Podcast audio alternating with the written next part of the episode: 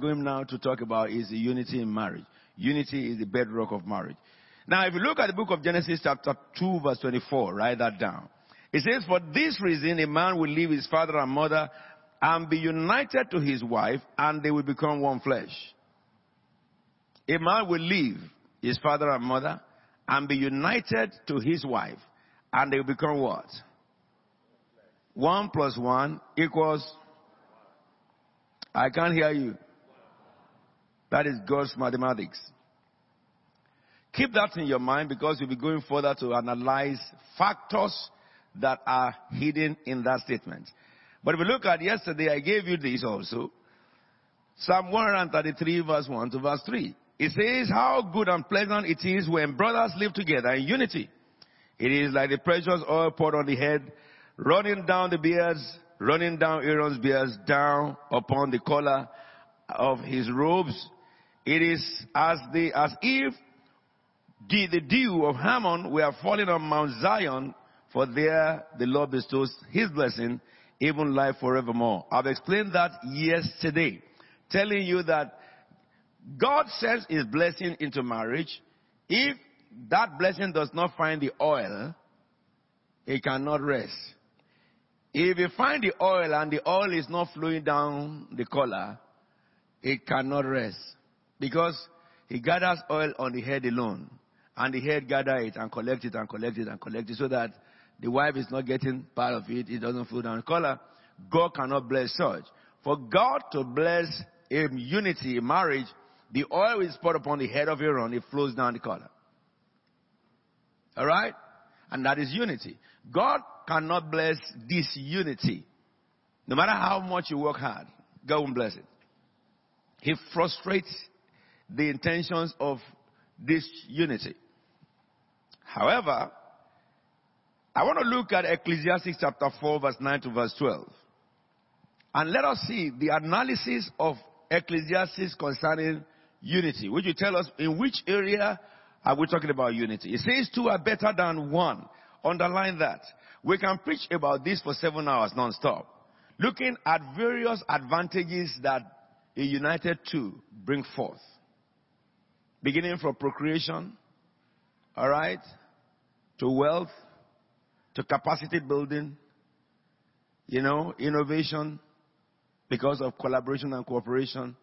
We can look at several achievements to support, all right, to defense. But the Bible went for that to explain also, says, they are better than one, two are better than one because they bring good return to their work. And that's talking about financial capacity. Two people come together, they have better financial capacity. Now, let me say this to those of you who are not married. If you are a woman who is a, who is, um, uh, you know, um, uh, an enterprising person, you cannot marry a man who is a loafer. You'll be frustrated because the role of the woman is to help. The Bible says so.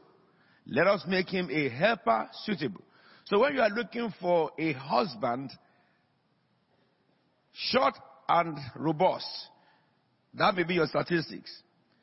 But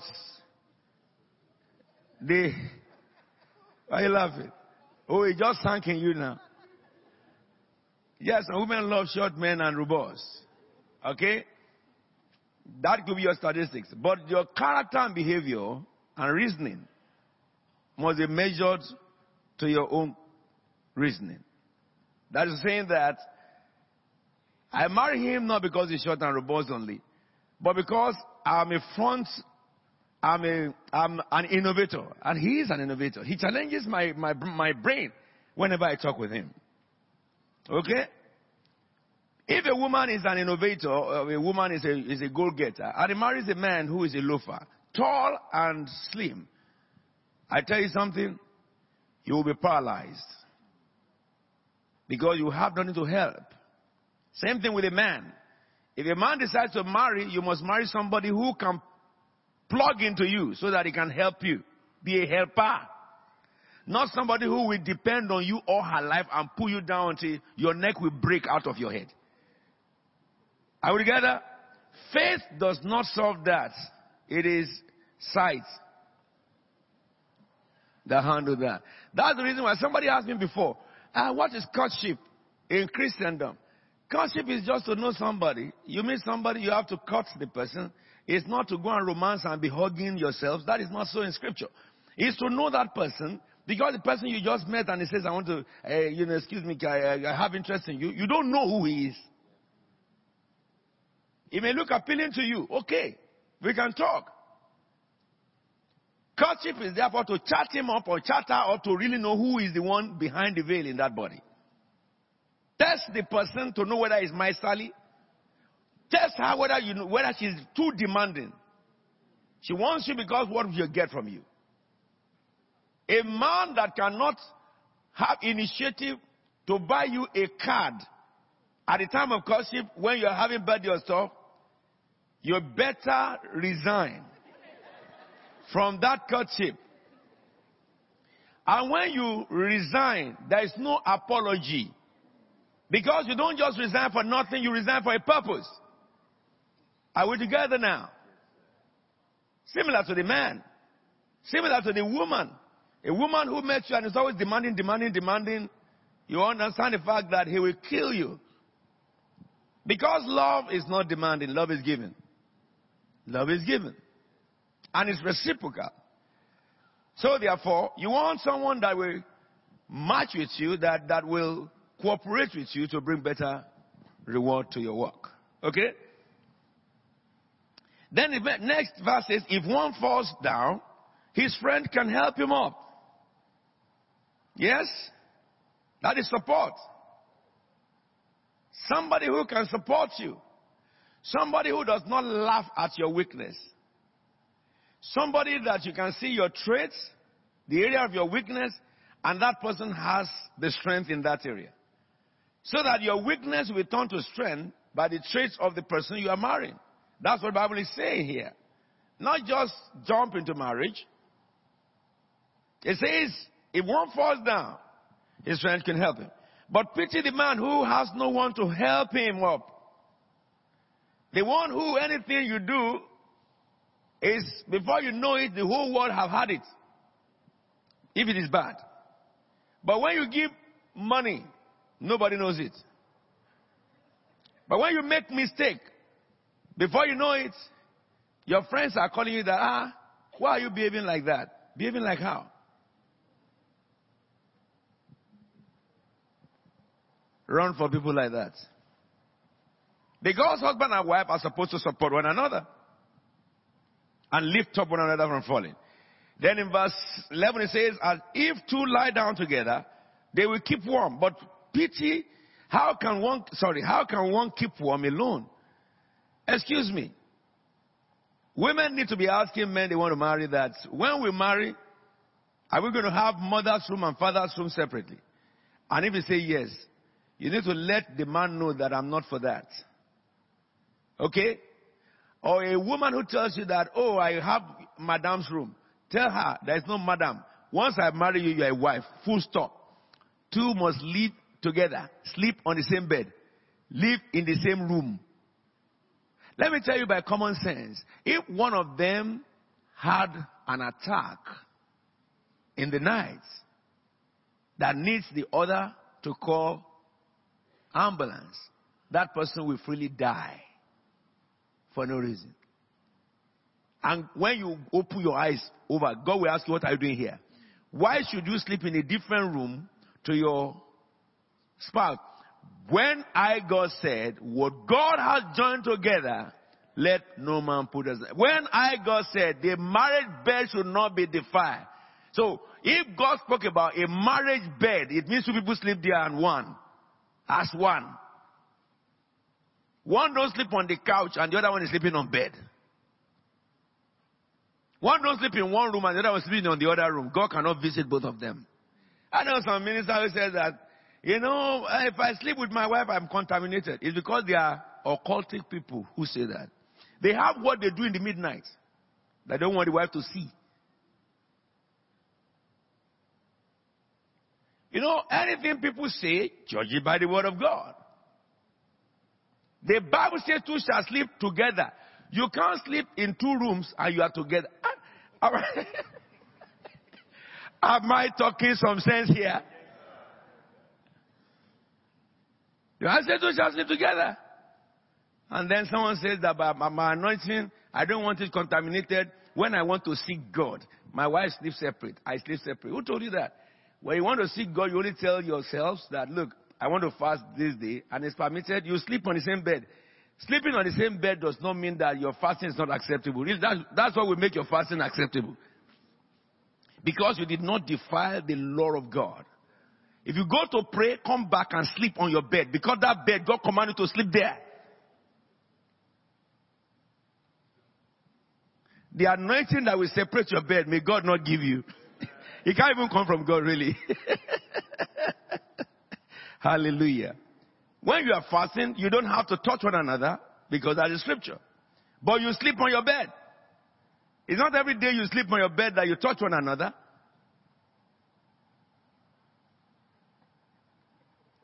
Keep warm. 12 says, though one may be overpowered, two can defend themselves. Not two can oppress themselves. Not two can betray themselves. Two can defend themselves. I love it. A cord of three strands is not quickly broken. That is, when the cord is two united, the third one will intermingle, which is the Holy Spirit. That's why it became three strands. Now, write this down on that scripture. Number one, the first thing is addressed as benefits of marriage, better financial capacity. That's number one advantage. Second advantage, support and help.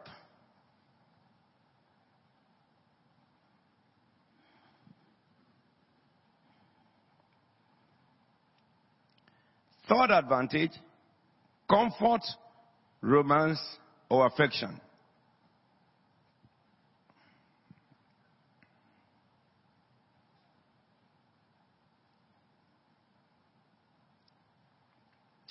Fourth advantage, cooperation, unity, strength, and defense. I think this is what we'll publish on Sunday in your bulletin. And the fifth advantage, communication. Benefits of marriage. I have just two minutes, but I beg your pardon for me to finish at five past nine, because this is just to, to nine. Okay? I've been speaking to you now for about 13 minutes of marriage. Now,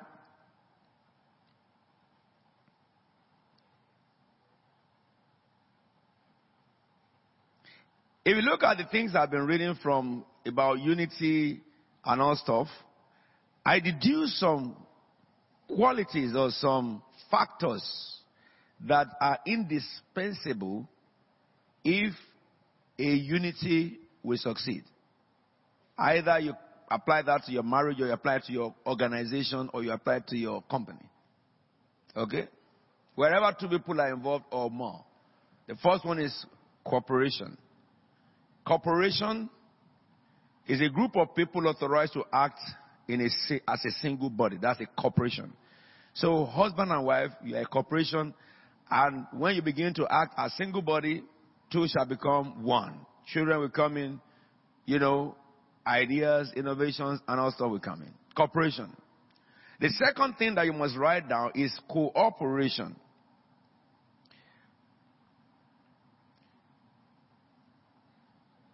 Cooperation or collaboration. All right? Whenever you have a team operation, you are a corporation, but you must collaborate. Because the definition of corporation is a group of people authorized to act as a single body. The two shall become one body. All right? Therefore, you need to cooperate with one another or collaborate with one another at every level. And the word collaboration means the action of working with someone to create something. Understanding that you cannot single handedly, as a member of the team, succeed. You can only succeed as a team not as a person. Because you have a common purpose. You are working as a singular body, though you are many. Now, if you understand that further, on two people, you can understand the application or implication in several people, but it's the same thing. This is it. You both have different minds and mindsets before you came together.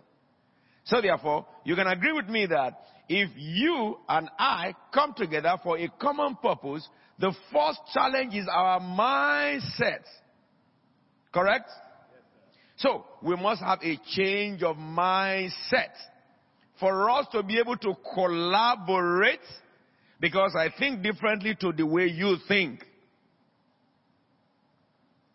In a position whereby husband stick on his mindset and wife stick on the mindset, no peace will be in that house from the day of marriage till the day both of them die. They will barely succeed. Same thing with a teamwork, company, or your office work. Somebody will be the head. The rest of them will be your team members. Everybody will have functions or definition, which also is the definition of each person may command different levels of authority and power. However, we achieve together as a team. So the glory does not come to one man, but to all. Okay? Any place you do what I'm telling you, you will see how easy success is achievable. In a company, you turn it, the turnover become explosive. But understand, therefore, that the first challenge is reaching our mindset so that our mindset now is in agreement with the common purpose. Collaboration. Then the, sec- the third one is devotion. Anything we decide, we devote ourselves to it. Okay? So when we devote ourselves to something, it means that we put together all our strength and energy to achieve the aim. Because there is collaboration and we have a common goal. And this should be applied to all departments in the church. What is devotion? Devotion means loyalty. We're loyal to our common purpose. Or faithfulness. Everybody is faithful. Nobody lies. If you come late, you don't look for an excuse for coming late. You must be free to say, I really wasted my time today. Because that will help you to do better next time. You don't need to lie. Because telling the truth, if there's unity, there's collaboration, there's no fear to tell the truth. If you say, I miss my boss, everybody must accept it as the only truth. Alright? Because there's no fear. Are we together now? And this comes from the strand of unity. And this is what God demands. Especially when it comes to church, if you are late and you are saying, telling lies or looking for excuse, you know what is what you are doing? You are ignoring the fact that God saw what happened and He's right with you where you're talking. And that is spite on God. You have no reason to lie. And you must put in devotion, effort, equal effort to whatever you, you do as a team. Then, devotion also means commitment and steadfastness. Some other time I'll talk more about that when we get to the prophetic voice leaders conference this year. I'm going to be looking at that as into talking about di- directors of organizations and managers. Now, the next one, which is the fourth one, isn't it? Correct? Is transparency. Of course, loyalty, faithfulness, anybody that is loyal will be transparent. Anybody that is faithful will be transparent. Alright? You see how they interlock. Transparency. And the final one is communication. Communication. I'm going to talk about each one of these, not today. Maybe in church and stuff like that, so that those of you who have been here, we can continue in that discussion. If you look at the book of Genesis chapter 2 verse 25, it says the man and his wife were both naked and they knew no shame. Genesis 2.25. Complete transparency. Transparency. You know, when there is lack of transparency and then it is exposed, then there will be suspicion unending. Are we together now? You can imagine people in a marriage. The man has houses all over the place and the wife didn't know. Even he has some houses with some friends and the friends know about those things, but the wife doesn't know and he dies. What do you think will happen? You know, those kind of friends who will like, encourage you not to let your family know what you have, they will just sit over it. Many people in the grave are crying. Ah, if you go to the graveside, that's where the most cry is. you can't only see them. oh! I won't tell you a story of what happened to somebody that um, is in the public record. A man who died and he had two billion with a concubine, and the wife at home didn't know it, you know, in Nigeria. Or happened that is a pastor to senior one, and then the one who was alive phoned the one at home who was mourning her husband innocently and said that, uh, um, Mommy, sorry for our husband that we lost. yes, that, this is what the Church of God, Satan made it. They belong to the same church. And the senior pastor is keeping a family with another woman in the same church, different parish. And the wife at home didn't know. But when death came, she called the man, woman and said that, sorry, our husband, lots of our husbands said, put down the phone. Phone rang again. Said, Mommy, I'm telling you because our husband left some money for both of us. Two billion. Is it two billion or eight billion? Something stupendous. So the woman who is crying, when he heard that the husband left it.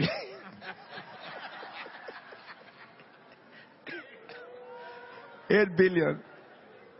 And, and the, and the wife at home, the woman outside said that I don't want to be, to be, she doesn't want to commit sin.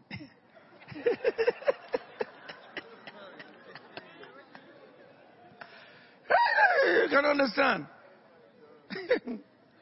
it will never happen in CFT. That's why I'm teaching you to see spiritually. You can travel miles, years ahead of time and see. You can travel back and understand if you do what I'm teaching you. A secret thing like that will happen, heaven will reveal it. And it will be dealt with before Satan grounded himself. I would mean. I'm talking about transparency. You know, the man died without the wife really knowing what he, he has. But thank God for a concubine who, who still has a little remorse that she won't sin too much. transparency can destroy many things. I will talk about transparency a lot more as, as an issue but when I talk about transparency with you, I will also distinguish between suspicion, inordinate suspicion, and transparency. You know, there are some marriages that the husband suspects the wife, the wife suspects the husband. Nothing is really happening. Satan brought suspicion to their minds. Alright? Where there is genuine love, you cannot suspect the one you love. Alright? You cannot. Because genuine love brings genuine trust. And when thoughts come to your mind against the one you love, who can it be if not the accuser of brethren? You set your mind to it, you will be, or you'll be going through mental torture and the devil can penetrate your body. Whenever you, you turn away from the Lord, you are vulnerable to demonic oppression. Are we together? The Bible says perfect love does what? Cast out of fear. Okay, I think I have to stop here today because we have to pray. Now write these things down. How to make sure team work goes well. How to make sure that a teamwork goes well. That is, all the challenges you may have in a team, how can you overcome it? Understand the first challenges are the challenge of your mindset, which you have to bring together for a common purpose. Another challenge I didn't mention to you, which I think I need to kick that in, is ego. your ego. When people are together, working together, each person have ego, you know. And because of ego, there's a lot of arguments over things that they should just compromise. Especially when you are working in a company that you have to collaborate with outside organizations and various professionals or partnership. Alright? Professional ego, delay decision making, and can, of course, every delay is money, loss. And if you don't know how to break down yourself, and all, I'm going to give you some factors now that you can apply. And when you apply that factor, when you, when you confront people who have such ego, it will kill it. What I want to tell you now, you do it, it will kill it. Also, you have husband and wife who have ego. I am the head of the house. And the wife said too, I am the neck. Hallelujah. Ego is very, very dangerous. But these are the things to do. Number one, change of mindset. And your mindset should be, no one of us can do it alone. That's number one mindset. No one of us can do it alone. There is nobody who is Mr. Know It All. I need you, you need me. We are part of one family. Do you get it now? And you must believe it. Number two, humble yourself in the face of challenges ahead. So when somebody comes with his professional ego, you can kill it by being humble and listen attentively to what they are saying so that you will have opportunity to express yourself as well. But if you do not listen to what they are saying, you will get involved in wrangling. And you need to teach the team together if you are the team leader that all of us need to know this that we need a change of mindset because we have way we do our things in our organization. You have way you do your things in your organization. Like husband came from one family, there's a way you do your things in that family. And wife came from another family, there's a way you do your things in that family. But when you come together, you have to rethink and stop some of the things you do in your family and some of the things you do in the other family or in your company so that we can do the things that we should do to get this dream fulfilled. It takes Humility. And it takes the mindset that agree that I cannot do it alone. Number three is curious about what others bring to the table. You must be curious about what others bring to the table. These are fundamentals that you must teach your team before you go into any dialogue and and and um, and um, discussion and decision. Because everybody have something to bring. Others must be curious when others are speaking to try to see behind the veil. Because sometimes ignoring people who are bringing ideas to the table may be the most vital idea that will have helped you. I would get it. You know, in family, we ask our children, when they are children, to contribute. I always do that to my kids. I want to hear from them. Because two things. Sometimes the children, the way they see things is different. And when they speak, they may not speak forcefully as babies, but sense in it. At the same time, second thing, it will train them to be bold in, in, in saying their views. You won't have kids that grew up and people are talking, they are looking. Yeah, yes, because they are used to talking. Ask them what is your opinion. You must be curious to hear what others are saying. Number three, you must, three, four, yeah, four. You must be willing to take risk and to learn quickly. Willing to take risk and quick to learn.